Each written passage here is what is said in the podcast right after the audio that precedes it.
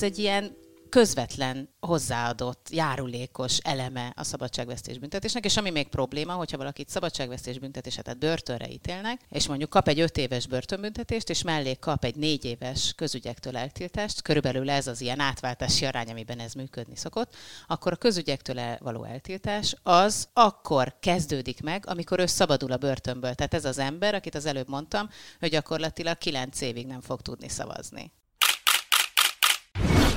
Két éve jelentették be a magyar börtönökben a koronavírus miatti látogatási tilalmat. Azóta egyszer néhány hónapra felfüggesztették, de aztán a BVOP úgy gondolta, ebből épp elég volt ennyi, és újra bevezették a tilalmat. Ez itt a Selfie a Szabad Európa podcastje, Bátori Róbert vagyok. Az EBESZ választási megfigyelőinek két héttel ezelőtti jelentése alapján Magyarországon csak nem 26 ezer ember van eltiltva a közügyektől, és további 47 ezer ember nem szavazhat a belátási képességének korlátozottsága miatt. A selfie-ben Ivány Borbálával, a Magyar Helsinki Bizottság jogászával beszélgetünk arról, hogy a magyar bíróságok sokszor úgy osztogatják a közügyektől eltiltást mellékbüntetésként, hogy annak általában semmi köze nincs ahhoz, mit követett el az elítélt. A műsorban Luca is megszólal, akinek a családtagja éppen akkor került börtönbe, amikor beütött a pandémia.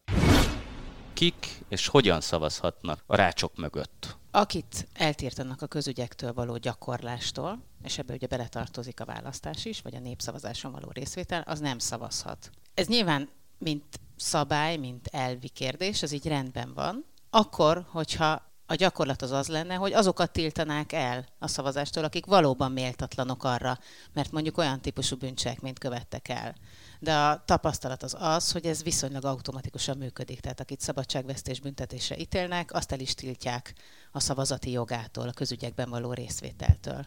Akkor is, ha például közlekedési balesetet okozott? A gyakorlat az az, hogy igen. Mondjuk a gondatlan, akkor kicsit kevésbé van ez így, de igen. Tehát, hogy egy kisebb súlyú bűncselekményért, vagy ami a társadalom nem tart annyira veszélyesnek, mondjuk, amit mondtál az előbb, az egy jó példa, hogy közlekedési bűncselekmény, bűncselekményért igen, el szokták őket tiltani. Ez egy ilyen közvetlen hozzáadott, járulékos eleme a szabadságvesztés büntetésnek, és ami még probléma, hogyha valakit szabadságvesztés büntetése, tehát börtönre ítélnek, és mondjuk kap egy öt éves börtönbüntetést, és mellé kap egy négy éves közügyektől eltiltást, körülbelül ez az ilyen átváltási arány, amiben ez működni szokott, akkor a közügyektől való eltiltás az akkor kezdődik meg, amikor ő szabadul a börtönből. Tehát ez az ember, akit az előbb mondtam, hogy gyakorlatilag kilenc évig nem fog tudni szavazni. És akkor azt gondolja az ember, hogy ma 18 ezer ember van börtönben, hát akkor 18 ezeren nem szavaznak, de ez olyan szempontból nem igaz, hogy akik csak letartóztatottak, tehát még nincsen jogerős büntetésük, azok szavazhatnak. Ez ma körülbelül 3000 körüli ember. Tehát akkor van 15 ezer, aki nem szavazhat. Igen ám, de ugye az előző példára visszatérve, aki már szabadult négy éve, de négy éves eltiltása van a közügyektől, az még mindig nem szavazhat. Tehát ez egy nagy, nagyobb embertömeg. Szerintem van olyan ügy, ahol ez normális lehet, csak ezt egyénre kéne szabni. Tehát, hogyha én ügyvédként elkövetek mondjuk a foglalkozásommal kapcsolatban valamilyen bűncselekményt, sikkasztok, csalok, vagy visszaélek a közbizalommal, leülöm a négy évemet, és utána azt mondják, hogy kitöltöttem a büntetésem, de azért arra mégse vagyok méltó, hogy ugyanazt a szakmát, amit a bevonulásom előtt csináljak, mert olyan súlyosan megsértettem ezeket a szabályokat, annyira súlyosan vétettem a közbizalom ellen, hogy nem vagyok érdemes arra, hogy gyakoroljam a választójogomat, és eltiltanak, az rendben van. De mondjuk a közlekedési bűncselekményt elkövető embert, aki már ült egyébként négy évet, azért ennek kevés köze van ennek a bűncselekménynek ahhoz, hogy ő ne választhassa meg azt, hogy ki legyen a miniszterelnöke négy éven keresztül. És ne csak addig a négy évig ne válassza meg, amíg ül, hanem azt követően is még négy évig mondjuk ne dönthessen erről. Van olyan polgármester az országban, akit 2019-es választások előtt elítéltek jogerősen választási csalásért, viszont nem tiltották el a közügyek gyakorlásától, ezért 19-ben simán újraindult, és simán nyert. Hát elég nagy a kontraszt. Az ember leüli a büntetését, utána, ahogy mondtuk az előbb, például nem szavazhat még négy évig, és még egy csomó más teher, ilyen konkrét, uh, tudott teher járul a büntetéséhez, az egyébként lelki, pszichés, stb. nehézségeken túl. Mondjuk van olyan ügyfelünk, aki, aki szabadult a börtönből, leült 7 évet csalás miatt, utána kijött, és szeretett volna egy építőipari vállalkozást csinálni. És hát el van tiltva attól, hogy ő egy céget csinálhasson, és ő ügyes volt, meg volt rá lehetősége, mert a felesége viszi akkor ezt a céget, ami megint csak nem normális, hiszen a valóság nem az, hogy az a nő csinálja ezt a vállalkozást, hanem valójában a férfi, és így viszont rá van utalva valakire, egy családtagjára, vagy akár egy barátjára, mert nem tudta megalapítani ezt a céget. Azóta egyébként már több éve szabadult, és sikeresen működik ez a vállalkozás. Visszatérve a választásokra, lehet kampányolni a börtönben, aki bent szavazhat, hogyan szavazhat, mi ennek a technikai menete? Minden fogvatartott választottat meg kell kérdezni arról, hogy kíván-e szavazni, akinek erre joga van, ők ugye azok, akik le vannak tartóztatva, illetve például ez a polgármester, akit az előző példátban említettél, hogyha őt nem tiltották el a közügyektől, és nyilatkozniuk kell tehát arról, hogy szavaznak-e, és hogyha igen, hogyha szeretnének élni a szavazati jogukkal, akkor nekik lehetővé te- kell tenni azt, hogy titkos módon egy erre kialakított szavazó helységben aznap szavazhassanak mozgóurnát is lehet rendelni, tehát hogy elvileg ennek a feltételei megvannak. A 18-as cellebe szeretnék egy mozgóurnát? Igen. De azért nyilván azok a fogvatartottak, akik, akik valamilyen módon korlátozottak a mozgásukban, azok azért elég jól körülhatárolható helyen vannak. Tehát bizonyos fogvatartási intézetekben vannak, és akkor azt gondolom, hogy, hogy oda elviszik ezt a mozgó urnát, és kötelesek ezt megszervezni. Ez is egy érdekes kérdés lehet egyébként, hogy, hogy, hogy hányan fognak szavazni, és én azt gondolom, meg az a korábbi tapasztalat is, hogy, vagy a korábbi adatok is azt mutatják, hogy akik jogosultak is arra, hogy szavazzanak, azoknak is elég alacsony aránya az, aki végül él is ezzel a szavazati jogával. Nem érdekli őket? Vagy ez a Én azt gondolnám, so, igen, tehát hogy ez egy, ez egy 20 rangú probléma mert, vagy egy 20 rangú kérdés, meg egy ilyen hosszú távú kérdés, mert neki az a baja, hogy őt miért nem szállítják át a másik intézetbe, hogy a feltételes tárgyalásán feltételes szabadságra kerül-e, hogy melyik ágyon, melyik cellába fog holnap kikötni. És ez, ez egy sokkal ilyen távlatibb kérdés ahhoz képest, ami tényleg hogy meg tudja vásárolni a szappant aznap a kiétkezési boltba, vagy leengedik-e oda, ahol ezt, ezt végre tudja hajtani. Ugye azt gondolná elvileg az ember, hogy, hogy kellene, hogy érdekelje, hiszen egy ilyen közpolitikai kérdésnek az alanya az a fogvatartott, aki éppen ül. Honnan tájékozódnak arról, hogy épp most mi a helyzet politikai szintéren a rácsokon túl? Mi megy ott bent? TV, a TV, rádió, milyen csatornákat nézhetnek? Hát a TV megy napi 24 órában. Nem, ez nem igaz, hogy napi 24 órában, mert megvan, hogy mikor mehet, tehát éjszaka nyilván nem mehet, de amikor mehet, akkor a TV az megy. Mit néznek? sorozatokat. Híradót? Hát az egyetlen ilyen országos csatorna, amiről tudok, hogy, hogy ben van a, az M1-en kívül, az az RTL Klub. Ezt a kettőt nézik. Jubilálunk, ugye a kormány két évvel ezelőtt hirdette ki a, a veszélyhelyzetet. Két héttel később, azt hiszem 2020. március 30-án elfogadta ezt az országgyűlés, és ez a veszélyhelyzet, ez azt jelenti, hogy gyakorlatilag kormány bármilyen rendeletet hozhat. És hát hozott is. Rendkívüli intézkedésként nem lehet látogatókat fogadni a BV intézetekben. Hogyan bírták ezt a fogvatartottak, illetve hát hogyan birkoztak meg ezzel a BV intézetek? Ez nem volt egy ilyen kötelező állami előírás, hogy ne legyen látogatás, hanem a BV első számú vezetője, illetve az intézetben a parancsnokok maguk dönthettek arról, hogy hogyan, milyen feltételekkel engedik a látogatást. Tehát nekik, meg az országos parancsnoknak jogában állt volna azt mondani, hogy bizonyos korlátozások között engedjük ezt a látogatást. Mondjuk csak szabadtéren, vagy mondjuk csak annak, aki egy idő után már rendelkezik oltással. És hogy ők a BV-n belül döntöttek arról, hogy két éve gyakorlatilag, egy négy hónapos nyári szünetet kivéve, nincsen semmifajta látogatás. Tehát az a gyerek, aki most két és fél éves és fél évig még látta az apukáját mondjuk akár kint a szabad életben, akár bent a börtönben, az két éve, két és fél éves korára már teljesen elfelejtette az apját. De hogy ez nem egy kormánydöntés volt, hanem az a BB-nek a saját intézkedése volt. Mi többször kérdeztük, hogy mik azok a feltételek, mik azok a keretek, amiket ők vizsgálnak, ami alapján arról döntenek, hogy lehet-e látogatni, vagy milyen feltételekkel lehet, és mindig egy ilyen nagyon sommás, sematikus választ kaptunk, hogy a járványhelyzet indokolja, de hogy milyen fertőzöttségi adatok, milyen átoltottsági adatok, milyen egyébként kül külső helyzet, hogy mondjuk azért most már hónapok óta idős otthonokban, vagy talán egy hónap és kórházakban lehet látogatni, ezekhez nem mérik, vagy látszólag nem igazítják ezekhez a rendelkezésekhez azt, hogy a BV-ben mit lehet csinálni, és ennek a következménye a teljes és korlátok nélküli és ismeretlen feltételek alapján meghozott abszolút tiltás. Ez azt jelenti, hogy egyébként a maga a kormány az rátolta a felelősséget a BV parancsnokokra. Én azt gondolom, hogy az rendben volna van, máshogy hogy a... is. Igen. De az rendben van, hogy a BV, aki ismeri ezt a helyzetet, aki tudja, hogy hogy hogy zajlik a látogatás, sem hiszem, hogy a miniszter ezt pontosan ismeri, tehát hogy a BV maga hozza meg a döntést, ez rendben van. Luca, neked az egyik hozzátartozót pont ebben az időszakban volt BV intézetben, amikor kirobbant a korona járvány, bejött ez a látogatási tilalom. Ti ezt hogy éltétek meg családként? Pont akkor robbant be a Covid járvány, amikor ö, ő bent volt, és mi még márciusban egyszer látogathattunk.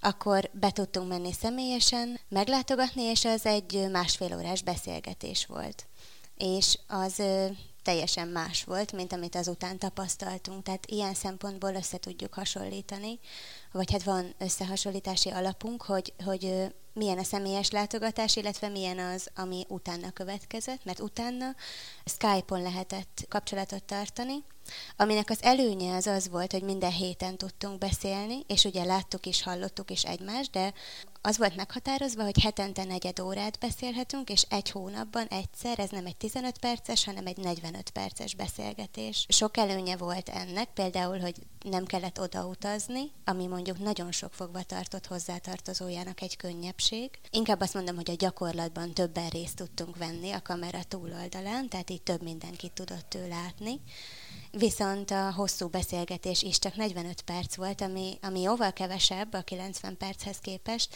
illetve hát azt azért szerintem nem kell elmagyarázni, hogy mennyire, mennyit vesztett az intimitásából ez a beszélgetés így. Tehát, hogy amikor mi személyesen találkoztunk, akkor azzal, hogy ott ült velem szemben, és láttuk minden gesztusát, minden mozdulatát, arcrezdülését, abból nagyon sok mindent le tudtunk szűrni, és szét tudtuk választani, hogy esetleg amit mond, vagy amit nem mondhat, az mennyiben fedi a valóságot. Mivel láttuk, hogy hogy néz, hiába azt mondja, hogy mondjuk jól van, hogyha egy pillantásával sugalja felénk, hogy annyira mégsem, akkor, akkor abból egy extra információhoz juthattunk. Miért nem mondta azt, hogy ténylegesen hogy érzi magát? Miért nem mondhatta? Nem ilyen egyszerű, hogy vagy, jól vagy, beszélgetéseknél volt ez mondjuk igazán döntő, de még a személyes találkozásnál is az volt, hogy körülöttünk sétálgattak a, a BV-s dolgozók, ami nyilván egy ö, ilyen helyzetben tulajdonképpen érthető, de a Skype-os beszélgetésnél mellettük ültek a BV-s dolgozók, és ott jobban le volt korlátozva tudomásunk szerint, meg az ő állítása szerint is, a, meg mások állítása szerint is az, amit mondhattak. Bori, te, mint a Helsinki jogász, amit mondasz erre, ez így törvényes? Hát valakinél oké okay lehet. De az nagyon jellemző, hogy mindenki mellett ott állnak, ülnek, és mindenkit ellenőriznek. Tehát, hogy semmifajta, vagy nagyon alacsony a differenciálásnak a szintje. Tehát nem nézik meg, hogy én kiirtottam-e a fél falut, és még mindig arról irogatok a barátaimnak a börtönből, hogy milyen bűncselekményekre készülök, vagy pedig az a közlekedési bűncselekményt elkövető ember vagyok, aki egyébként öt éve ben van, és soha semmi gond nem volt vele, és rendezett a kapcsolattartása, és rendszeresen írnak neki a gyerekei, hogy hogy vagy apu, hanem a közlekedési bűncselekményt elkövetőmet is ott ülnek, és az ő leveleit is megnézik, és neki is nagyon-nagyon ritkán van arra lehetősége, a Covid alatt egyáltalán nem, hogy családi beszélő legyen. Tehát mi azt mondjuk, hogy előre felé kéne a lovon ülni, és az kéne, hogy legyen a főszobály, hogy mindenkinek van családi beszélője, hogy leülnek egy szobába, és az ölébe beheti az unokáját vagy a kisgyerekét, mert annak ahogy írják nekünk egyébként, a, a piciknek nem feltétlenül mond bármit az, hogyha egy képernyőn keresztül látják az apjukat. Egy csomószor van olyan, hogy olyan időben van a Skype egy anyának, amikor a gyereke iskolába van, és nem láthatja, és egyszerűen reggel nyolc előtt, vagy délután négy után már nem tud skype-olni. Pedig a gyerekével akkor beszélhetne egyedül hogyha egyáltalán a gyerek erre már olyan idős, hogy nyitott. Szóval mi azt mondjuk, hogy legyen egy családi beszélő, így is hívják, ahol leülnek egy asztal körül, és mint egy családi együttléten találkozhatnak egymással, megfoghatják egymás kezét. Mert vannak olyan rabok, akikkel ez megtehető, mert évek óta nem csináltak semmit, nem veszélyesek, és ezt pontosan tudják a bévés dolgozók is. Ők tökéletesen ismerik, hogy ki az, aki veszélyes, és ki az, aki nem. Viszont a mostani rendszerben azokat is, akik veszélyes, büntetik, terhelik azzal, hogy mondjuk nem lehet ilyen családi beszélője. Bocs, Igen? egyszerűbb így a BV-nek, hogy mindenkit Persze. egy kalap alá veszünk, és akkor Persze. nem kell... Szerintem a, a Covid járványnak a, a, az üzenete az az, hogy lehet ezt egyszerűbben is csinálni, amivel nekünk nincs dolgunk. Nem szállítjuk a rabokat tárgyalásra, nem jönnek be a hozzátartozók, akiket át kéne vizsgálni, nem kell belenéznünk a kisbabák pelenkájába és megkóstolni a cumjában lévő folyadékot, hogy az mi, hanem a Skype-on keresztül ennek nincsen biztonsági kockázata. Ez a biztonsági kockázatnak az elkerülése az a BV-nek a mottója. Ami persze egy fontos dolog, csak nagyon nagy mértékben átvette a szerepet a nevelés a reintegrációtól. Létezik még reintegráció? Vagy erről nem is tudtok? A papíron létezik? Hát, nekünk az a tapasztalatunk, hogy kevéssé. Nincs rá ember, nincs rá kapacitás, nincs rá módszer. Tehát ami kijön a BV-től, ami a nyilvánossághoz kerül, az az, hogy milyen új technikai eszközöket szereztek be annak érdekében, hogy nyomon tudják követni akár a börtönön belül is a fogvatartottaknak a, a, a, a viselkedését, milyen kamerarendszerek vannak, ami persze fontos, csak hogy azzal kevés arra a figyelem, hogyha valaki kikerül, és nincsen egy olyan megtartott család, mint a Lucáéknál, ahol valószínűleg egyébként erre a tevékenységre nem feltétlenül kellett ö, nagy erőt fektetni, de hogyha mondjuk egy olyan helyre szabadulna, akiknek segítségre van szükségük, hogy visszajöjjön az ember. Ahogy elmondják, az is egy, az is egy stressz, egy trauma, hogy öt év után szabadulok. Trauma a fogvatartottnak is, meg trauma a családnak is, mert egy teljesen új helyzetbe kerülnek, és erre senki nincsen felkészülve.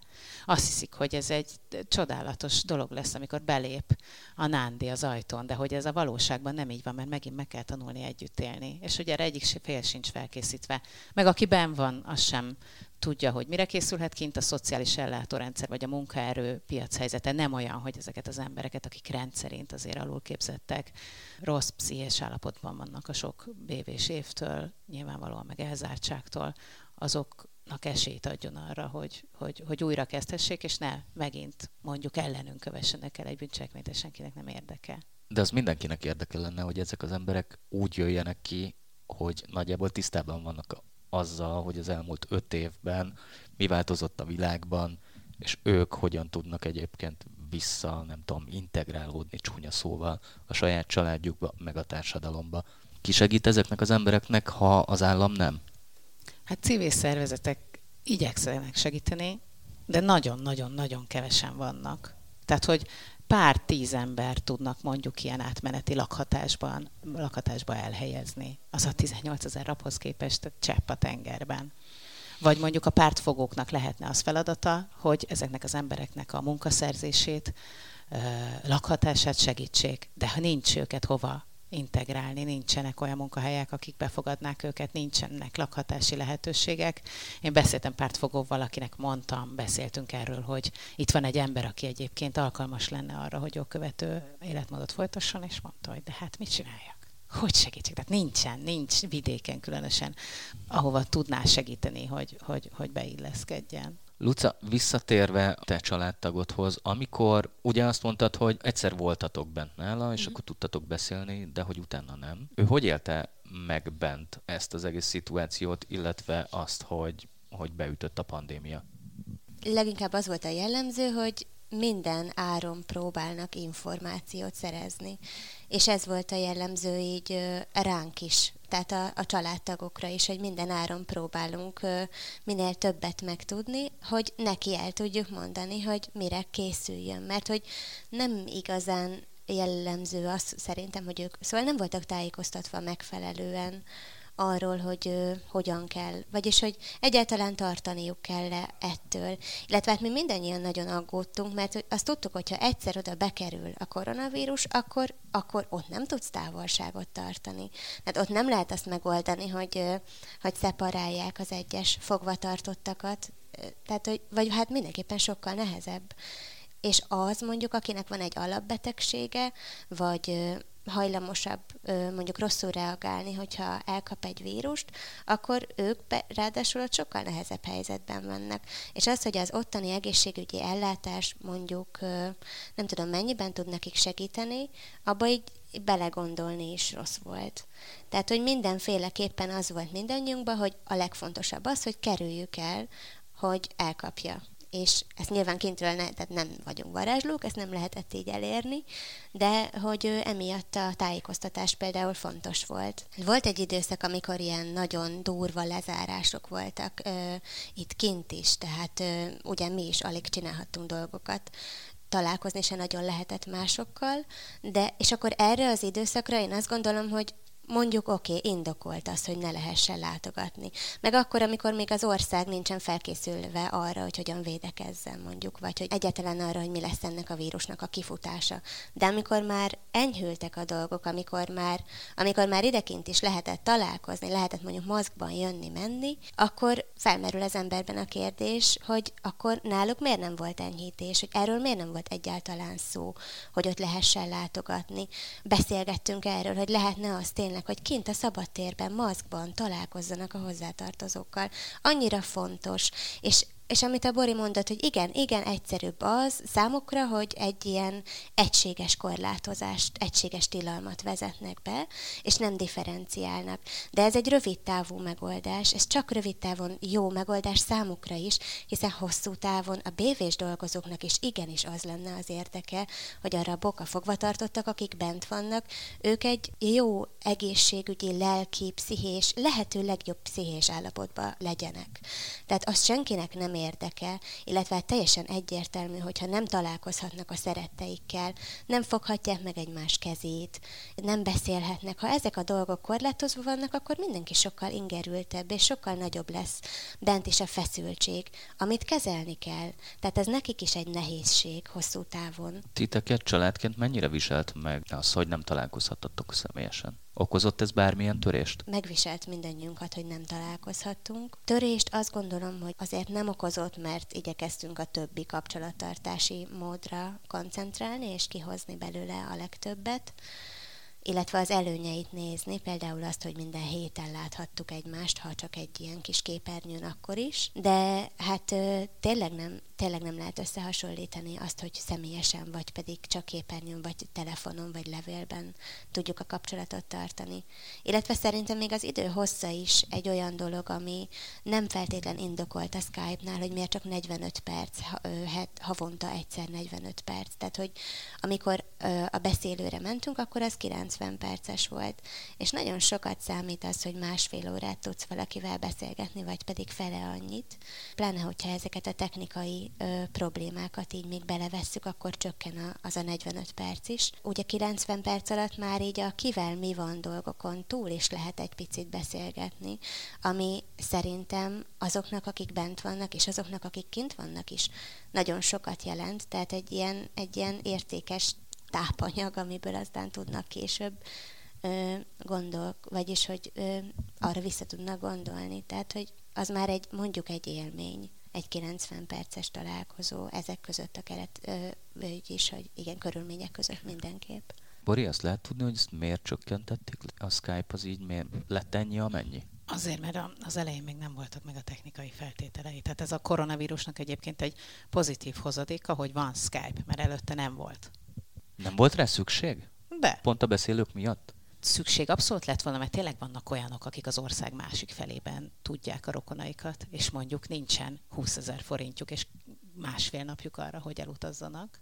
Tehát azoknak ez adott esetben jó, de hogy van egy, egy ügyfelünk, úgy hívják Attila, és ő az édesanyjával van egyedül kapcsolatban, aki két éve sztrókot kapott, és az Attilának semmilyen jövedelme nincsen a börtönben. 70 forintba, 69-ben eddig több volt, még ennél is kerül a perc, percenkénti telefondíj.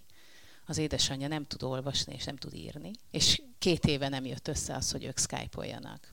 Én kértem a helyi polgármestert, hogy tegye meg azt, hogy segít abban, hogy az anyának egy Skype címet, meg internet elérhetőséget biztosítanak annak érdekében, hogy ők tudjanak Skype-olni. Ezt intézik, de hogy ő két éve havi öt percet tud az anyjával, amit ingyen ad neki a börtön egyébként, szintén a koronavírus miatt. Ilyen. Havi öt percet kaphat ingyen? Ha, azt hiszem, bocsánat, azt hiszem havi 15-öt, nem tudom, hogy heti 5 tehát ez a nagyságrend. Tehát ők ilyen minimálisan tudnak beszélni az anyukájával. Most egyébként nem tudtak beszélni, mert az anyjának megváltozott a telefonszáma, és ilyenkor ki kell küldeni újra egy papírt, és az anyjának vissza kell küldeni. Tehát ők két éve, nem tudom, összesen, ha nagyon nagy lelkek vagyunk, akik hogy órát is tudtak telefonon beszélni és nem látta az anyját, és az anyja se látta őt két éve, még Skype-on se. Tehát, hogy a lucáék ilyen szempontból iszonyatosan kedvező helyzetben voltak, bármennyire nevetségesen is hangzik, de hogy azoknak, akiknek nincsen pénze arra, és olvasom, hogy itt miket mondanak nekünk a hozzátartozók. A, egy feleség azt mondja, hogy nem győzöm tölteni a telefonra a pénzt, mert horroráron megy az egész. Egy Klára nevű nő mondta, hogy este lefekvés előtt megcsörget, hogy gondol rám, a férje, de nem veszem fel, beosztja mindig a perceket hétvégére is jusson, tehát hogy iszonyatosan kell spórolni azzal, hogy, hogy mikor és mennyit beszél el valaki. És még a látogatásra visszatérve, hogy koronavírus előtt is nem az volt a látogatás, amikor elmész a nagymamádhoz, és egy asztal mellett beszéltek, hanem tényleg egy ilyen szigorú ellenőrzési folyamat van, ahol a babák szájába belenéznek, hogy mit visznek be a, a, a hozzátartozók a raboknak, és utána egy plexin keresztül lehet csak beszélni, ami az asztaltól a plafonig ér, kis lyukak vannak rajta, és üvölteni kell annak érdekében, hogy valaki meghallja a másikat. Tehát, hogy korábban se volt ideális a helyzet. Ehhez képest tiltották ezt el. Vannak hírek, hogy lesz látogatás, és itt az alkalom egyébként, hogy megcsinálják azt, hogy differenciálják, hogy ki az, aki meg biztonságos az, hogy családi beszélője legyen, és fizikailag megérinthesse a gyerek az apját, amire nem volt lehetősége két éve, vagy az asszony megcsokolhassa a férjét, tehát hogy változtassanak a korábbi rendszeren, amiben csak a plexin keresztül lehetett találkozni, de kevés reményem van arra, hogy ekkorát fogunk előrelépni. De ha megszűnik a veszélyhelyzet, ez azt jelenti, hogy a BV-nek azt kell mondania, hogy akkor gyerekek, tehát kapukkal várunk mindenkit? Igen, de ma is mondhatná, illetve két hete is mondhatta volna. Ez csak rajtuk múlik. A BV egy csomó ilyen intézkedést csinált a pandémia miatt. Például? Például nem lehet könyvtárba járni. Volt ahol, volt, ahol nem lehetett kimenni az udvarra focizni. Jó, akkor még lehet, hogy nem tudták, hogy hogyan terjed a vírus, vagy... De hogy ezeket, amit egyszer kivezetnek, azt nehéz visszavezetni. Nem volt oktatás, tehát nem jártak le az iskolába a rabok, hanem kaptak valami feladatlapot, mint a mi gyerekeink, és ott az árkában töltötték ki. Tehát 23 órát most már tényleg mindenki az árkában töltött. Akik hazajárósak voltak, tehát minden hétvége hazamentek, mert már mindjárt szabadultak, azok egyik pillanatra másikra nem mehettek haza, és azóta se kaptak ezért semmilyen kompenzációt, tehát nekik meghosszabbodott gyakorlatilag a büntetésük. Mindenki mindenhol maszkban járt. Oké, okay. de hogy az, hogy mondjuk azoknak, akiknek szabálysértés elkövetése miatt kell bevonulniuk vagy ilyen rövid tartamú elzárásra, vagy már csak nagyon kevés van hátra a büntetésből, és egyébként szuper magaviseletűek, és nem jelentenek semmifajta veszélyt a társadalomra, ezeket az embereket nem engedték el. Tehát ahogy külföldön, Európa gyakorlatilag minden országában enyhítettek azon, hogy bizonyos embereket, akár azokat, akiket három évnél kisebb börtönre ítéltek, vagy már fél év van hátra, és biztonságos őket kiengedünk, hát kiengedték. Vagy nem hívták be azokat, akiket egyébként később is behívhatnak. Ez volt Európában, nálunk ilyen nem volt, hanem ugyanúgy mindenkit behívtak. És nem engedtek ki senkit, még azokat se, akik egyébként kimehettek volna. Igen, ez nagyon meghatározó volt a mi ránk eső időszakban is, hogy folyamatosan bíztunk abba, hogy hoznak egy olyan döntést, hogy kiengedik azokat, akik mondjuk nem olyan bűncselekményt követtek el, ami miatt feltétlenül ott kellene lenni. A pandémia miatt elengedik őket. Illetve azokat is mondjuk, akiknek van valamilyen betegsége, ami miatt sokkal könnyebben nagyobb probléma lehet abból, hogyha elkapják a koronavírust. De ettől függetlenül az mondjuk igaz, hogy különböző információk voltak arról, hogy egyébként mennyi megbetegedés volt a BV-ben, és az tény, hogy, hogy nem volt ez tömeges, és hogy nem haltak meg emberek ö, ö, olyan arányban, mint akár egyébként kint. Tehát ilyen szempontból a védekezés hatékony volt, és nyilván nem lehet az ember életeket így kockára tenni, de hogy, hogy azért van az a helyzet, például most, amikor azért így emberileg is, meg egyébként a, a, a jogilag így a szükségeség arányosságot tekintve így nehéz érteni, hogy miért van arra szükség, hogy még mond, mindig nem ehessen be az a 11 éves gyerek az apjához a börtönbe. Van egy Európai Uniós program a börtönben, aminek a célja a reintegráció, meg a fogvatartottaknak a, a kezelése, a reintegrációjának a, a segítése. És hogy elvileg ezeknek az EU-s programoknak ugye az lenne a célja, hogy ezek institucionalizálódjanak, tehát hogy bekerüljenek a, a kötelező feladatok közé. De hogy ez mégsem történik meg. Tehát egy csomó foglalkozás volt, van agressziókezelő tréningek, festő tanfolyamok, stb. De hogy ezeknek valahogy így a hatása, ez nem érzékelődik. Plusz a BV az ilyen pozitív, emberi, emberséges dolgokról nem kommunikál. Tehát, hogyha megnézzük a BV-nek a honlapját, akkor az van rajta, hogy nőnap volt, felújították a a szállót, ami a bévés dolgozók pihenését szolgálja, ami nagyon jó, de hogy az, hogy egyébként mit kell tudni a fogvatartottakról, hogyan támogatják őket, vagy akár hogyan korlátozzák, hogyan teremt meg a biztonságot, ezekről semmilyen információ nincsen. Mit fog csinálni a Magyar Helsinki Bizottság, ha a BV végre azt mondja, hogy vége a járványnak, és most már mindent lehet? De nem tudom mit csinálni, mert minket nem engednek be. Miért nem? Mert a fogvatartotti jogok érvényesülnek. Nincs szükség arra, hogy civil monitorozó szervek bemenjenek és megnézzék. Illetve itt van az ombudsman, akinek az a feladata, hogy vizsgálja, hogy mennyiben érvényesülnek ezek a jogok. És érvényesülnek? Hát bizonyos jogok érvényesülnek, de hogy azt gondolom, hogy nem kellő mértékben. Tehát, hogy egy csomó-csomó jogsértés történik. És hogy tök arctalan ez a rendszer. Tehát az a, az a legnagyobb gáz, hogy, hogy a rabok nem mernek panaszolni. Mindegy, csak ússzuk meg. Nehogy gond legyen. Inkább nem mondok ellent, mert abból baj nem lehet. És így teszik magukra a feszültséget, meg az elnyomást. Illetve a panaszt teszel, akkor kérdés, van-e megoldás? Tehát mondjuk 2000, most pont kaptunk egy adatkérést, 2018 és 21 között az egyik BV-ben az volt a kérdésünk, hogy hány bántalmazás történt, hányszor verték meg a felügyelők, vagy valami módon bántalmazták a rabokat, és ilyen 90 körüli feljelentés volt, egyetlen egy esetben sem került sor vádemelésre. Egyetlen egy esetben sem. Van, ahol még folyamatban van a vizsgálat, de hogy ezek azért elég beszédes arányok. Biztos van, ami alaptalan, de azért, hogy 90 esetben egyetlen egyszer sem jut el az ügy a felelősségre vonásig, még egyébként más bűncselekmények esetén, ahol, ami civilek között történik, milyen iszonyatosan magas mondjuk a vádemelési arány, vagy a vád, váderedményesség, tehát hogy hány esetben ítélik el az embert, az 90% körüli. Tehát ezek így nagyon nehéz ezeket bizonyítani, még nekünk is, akiknek egyébként van tudásuk, meg jogi eszköztáruk, akkor mit gondolunk, hogy hogyan tudják azok, akik ezzel nem rendelkeznek. Ez volt a Selfie, a Szabad Európa podcastje. Bátori Róbertet hallották, köszönöm figyelmüket!